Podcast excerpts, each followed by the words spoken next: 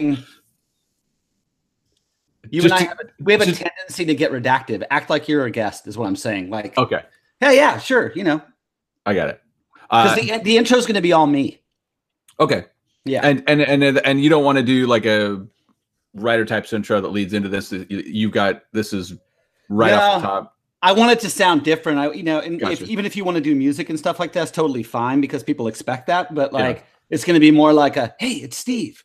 I know we're technically still on break, but you know, it's going to be one of those. Okay, And then at the at once we're then we'll go we'll go quick intro, your 21 questions, and then you can just record. And while we got you, we- we're excited. We have some amazing guests coming up, you know, and then we'll Yeah. be out. okay, But if we it's 21 questions, and I realize if we turn it into you and me talking like we generally do, Yeah, which is like be- rabbit hole, rabbit hole, rabbit hole, it'd be a half hour long. more than that. 21 actually ends up being like eight minutes each. yeah, All right. You ready? I'm ready. I'm rolling. Eric, welcome to Writer Types. Oh, thanks, Steve. Great to be here. Long time Yeah. listener, first time guest. We've been wanting you on for a long time, and the, uh, your new book is a great excuse to have you on. Thank you. Sure. Your publicist contacted me. His name, her name is Erica Beetner. Yes, she she gets around. All right. I've got 21 questions for you in honor of your 21st novel, All the Way Down. Are you ready? I am ready. Question number one Is publishing your 21st book anything like turning 21? I mean, I know you're not going to be doing fireball shots or anything, but how do you celebrate a milestone like this? You know, I, I think it is actually quite similar to turning 21 in that I think when I hit any of those milestones, like getting my driver's license or turning 21, it's like there's so much anticipation leading up to it. And then once it happens, you sort of like, oh, well, here it is. And then all you have to do is sort of look towards tomorrow and see what's next. So, in the event of my 21st novel, I'm really excited. I'm glad that it's out there in the world and I'm excited for people to read it. But at the same time, my head has already been looking forward to the next thing and the next thing and the next thing for so long that uh, it's not a letdown, but it's sort of like, all right, great, did that. Now let's keep working. Well, you actually turned 21 in 1990. Uh, what was the best concert you saw that year? Oh, wow. 1990.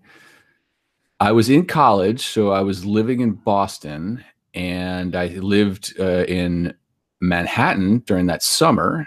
So it would have either been a hardcore matinee at the Rat in Kenmore Square in Boston, where uh, it was a dank little club. Todd Robinson used to work the door. Uh, and so I saw dozens and dozens of shows there that were sweaty and violent and uh, a whole lot of fun. And then when I lived in Manhattan, I was so poor that I used to go down to Greenwich Village to where the Knitting Factory was, which was a, a jazz club that did a lot of like weird avant garde jazz. And I remember I couldn't afford the door price, but if you go around to the side, there was a side entrance where like they brought in the you know the liquor and stuff. That door was right next to the stage, so I could go sit on the sidewalk and listen to the band right outside that door. And uh, I, one night specifically, I wanted to go see uh, John Zorn, who's a kind of a crazy saxophone player, and I just sat uh, outside that little service door and listened to the show from there. Well, you have an incredible memory. well, uh, that one stood out because I, w- I w- felt very pathetic. Well, that was 29 years ago. When when you thought about 2019, way back then, did you assume we'd have flying cars by now?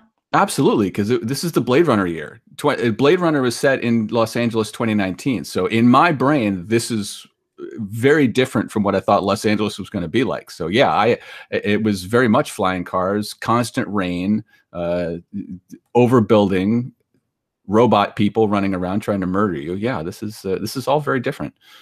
Well, given those diminished expectations, on a scale of one to 10, how would you rate 2019 so far? Ooh, what what are we? Four days in? Let's see. Uh, I'll give it a four so far because uh, it's been rainy and cold. Uh, well, I'll give it a six because uh, I'm I'm back talking with you again. So uh, things are looking up, Steve. Well, so six plus four is 10. So we'll go with 10. Oh, there you go. What a great year. All the Way Down is uh, much more of a mainstream thriller than a lot of your other books. Was that intentional? I think so. I think uh, you know it's the publishing company, uh, publishing industry moves so slow that I wrote this book several years ago, uh, and it's taken a long rocky road to publishing. And it was definitely an attempt to write, uh, you know, the quote unquote mainstream thriller. Uh, I sort of channeled my inner Swierczynski. It's it's kind of it's kind of nutty. It's got some crazy twists and turns but I think it was something that uh, I was trying to break out of something that people could call noir. I think it's definitely a thriller. I, I, purposely put the words "a thriller" on the cover so people would know what to expect, and uh, I hope uh, people are thrilled by it. Was the title of the book inspired by the song of the same name by the Rolling Stones, which coincidentally starts with the line, I was 21 naive? I've never heard that song in my life. It was not. Oh. Sorry. Is, is there a song that inspired the title? Probably. Most of my titles do have some sort of song uh, reference in there. Um, I feel like it was, and now I can't even remember what it was. I mean, it's more inspired by the fact that the main plot involves, uh, you know, the main character Dale going into this 15 story office tower he goes to the top floor of the penthouse, has to rescue a girl, and then make his way out of the building. And so it literally goes floor by floor down as he's trying to escape with uh, this girl that he's trying to rescue. And it, you know, I was trying to use that as sort of the structure of the book. I mean, the, the, the chapters that happen outside of the building are just chapter titles, but when we're inside the building, I don't even use chapter titles. I use you know floor fifteen, floor fourteen, floor thirteen. You know, so uh, that's more where it came from. But uh, yeah, it's probably a music reference reference in there somewhere. It always sneaks in. Well, there there is an Etta James song called "All the Way Down." Are you familiar with that one? No, it wasn't that one either. Really? Yeah. Okay. Well, uh, that one came out on her self-titled album in 1973. Uh, 73 was a great year for albums. Um, there were some real classics released. If you could only choose one of the following albums to listen to for eternity, oh, boy. would it be Aladdin Sane by David Bowie, Quadrophenia by The Who, Raw Power by Iggy and the Stooges, or the self titled debut by the New York Dolls, all of which were released in 1973. Steve, you're going to be very disappointed in me because we have so many things in common musically, and this is tapping into exactly an era and a style of music that all indications point to the fact that I should love all of those albums that you listed and they are direct influences on all the bands that I had such a passion for when I started really, really clicking into music around like 78 to 80. And yet, all four of those albums, as legendary as they are, I've never owned a copy of any of those. Wow. I don't have any special affinity for any of those. But maybe I would go with New York Dolls. That's that's a tricky one. It definitely wouldn't be Stooges. I think they're very overrated. yeah, I said it. wow, you're. I'm gonna have to talk to the editor and see if he can get rid of that particular response. Listen, I think if anybody is so in love with Iggy and the Stooges, you're doing yourself a disservice if you don't go back and listen to the Sonics, because I think the Sonics are doing all the stuff that the Stooges get credit for, but doing it better. I, I, um. All right, for our ninth question, uh, do you publish your books in the order that you write them? Uh, no, I guess not. This one, like I say, this was actually written several years ago, and in the meantime, I mean, goodness, I, I think since I wrote this, I probably finished eight more novels the Beetner effect. Yeah, but uh, I mean, some of them, like you know, part of that along the way was finishing out the Lars and Shane trilogy with uh, you know Devil at, at Your Door, and uh, you know finishing out the the List trilogy that I co-wrote with Frank Zafiro. So sometimes uh, you know when you uh, go into writing a standalone that's just sort of like hey i got this idea i'm going to write this those sometimes take a little harder uh, uh, take a longer time to publish than stuff that's in a series that someone is expecting on a schedule so so I'm doing the math. Have you already started writing your 30th novel? Uh, no, I think I'm on 26 right now. I'm almost done with number 26 because I've got four. I've got four that are already finished, sitting around. Yeah, I don't know. I lose track. well, I can imagine with numbers that big that you would. All right. Our 11th question is simply yes or no. Minor Threat is the best hardcore punk band of all time. Choosing between those two options, I would say yes. How do you feel about the Stooges? Oh, I'm just kidding. We're not going to go back there. Uh, if you could go on vacation anywhere in the world this summer, where would you go? Oh boy, I've always wanted to go to Iceland or any of the Scandinavian countries. It's very hard to convince my family that that is a trip worth taking, since it's you know cold and snowy, and they're more interested in going to uh, tropical islands. But uh, I've always been really fascinated with seeing Iceland or Sweden or Norway. Yeah, Iceland is one that I've always had on my bucket list, and I kind of got the family around by doubling down on winter and simply only talking about the aurora borealis, and that seems to have gotten their interest. Yeah, yeah. Now, speaking of, if you really do some deep dives, you go into YouTube. There's actually some really interesting Icelandic punk that came out in the like mid late '70s, so uh, that's worth going down that rabbit hole as long as we're on the subject. uh, you you lost me after you said you didn't like the Stooges. Um, in addition to being a great writer, you're you, you also designed some amazing book covers. Did you design the cover for All the Way Down? I did indeed. And what's your favorite book cover of all time? Oh wow, that's that's a really good question. Uh, I I mean, the first thing as soon as you said that, the first thing that popped into my head was the hardcore uh, hardcover version of the Sisters Brothers by Patrick DeWitt. Uh, everyone should Google that. It's uh, it's quite an amazing uh, feat of design. Uh, and lately, I, have always been impressed with the designs that uh, JT Lindroos is doing right now. He does a lot of stuff for a lot of indie presses, uh, and there's another couple of author or authors slash designers out there, guys like Dyer Wilk, who he did the cover for his own book called The Canyon, which is just gorgeous. That came out just this past year. Uh, and then another guy named Matthew uh, Revert or Revert, I don't know even know how to pronounce his name, but he's doing some amazing art on his book covers to the point that he's actually has a, a book of his artwork coming out. wow. Well, of course, we're not supposed to judge books by their covers. So give me the elevator pitch for All the Way Down.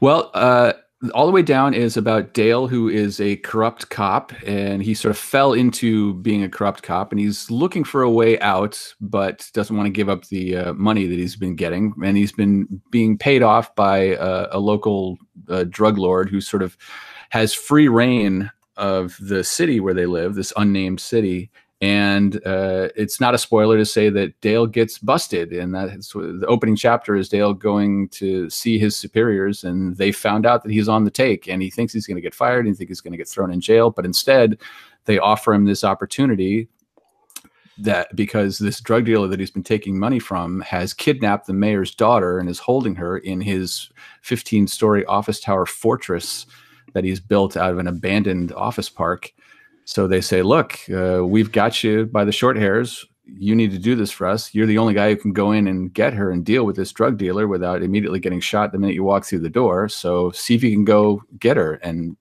to him, it's almost like this is a suicide mission, but he has very few other choices. So he decides he's going to take this opportunity and try to go rescue her. And uh, it's mayhem from there. Wow. I mean, that is really impressive. You and I know from doing this show that if we put most writers on the spot to pitch their book like that, uh, they would stumble all over themselves. So, how many times have you practiced that pitch in the mirror? Uh, none. I'm actually quite impressed with myself. And it's, you know, it's tricky because you you lose track and it's like oh I should really mention sort of the, the B story and stuff because there's there's a whole subplot with his with uh, Dale's wife that goes on uh, outside the building and then we touch in with the mayor and his staff as he's dealing with the fact that his daughter is kidnapped and then you sort of like oh it, does he even really want her to be rescued so there's a lot of uh, intrigue and, and unfolding plot lines that uh, that come out along the way. Well, in addition to books and music, you're also a film buff. Um, what film do you predict will win the Academy Award for Best Picture in 2019? Oh man, that's uh, that's a tough one because I am so out of the loop.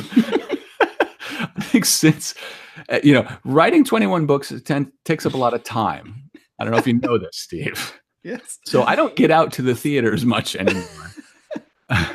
um, and you know, and the other thing is they keep changing the rules. The Academy changes the rules. They've got this new category of like for popular film now, which is just a crazy pants idea to me. So uh, I, am going to be uh, tuning in just as uh, as a film fan uh, this year, and uh, I'll be surprised with whatever they choose because uh, I, I, couldn't predict it last year, and darn if I know what's going to win this year. Well, speaking of movies, if you had to cast an actor to play your protagonist, Dale Burnett, from All the Way Down, who would it be? Oh man, I hate this question so much because so I know you do. you know, my go-to uh, when, whenever I think about this kind of thing, I always end up going back to like, well, you know, if if you know Gene Hackman was still in his 30s, like like Gene Hackman around like French Connection age and stuff, it's it never ends up being a contemporary actor. It's always like, oh man, if I could have gotten that guy, if I could have got Harry Dean Stanton in 1975, he would have been perfect. well, you already mentioned uh, how much you hated that last question, and you and I interview a lot of people on the show, and we're always worried about asking the wrong question slash kind of trying to ask the wrong question. so, what's one question you've always uh, dreaded being asked as an author?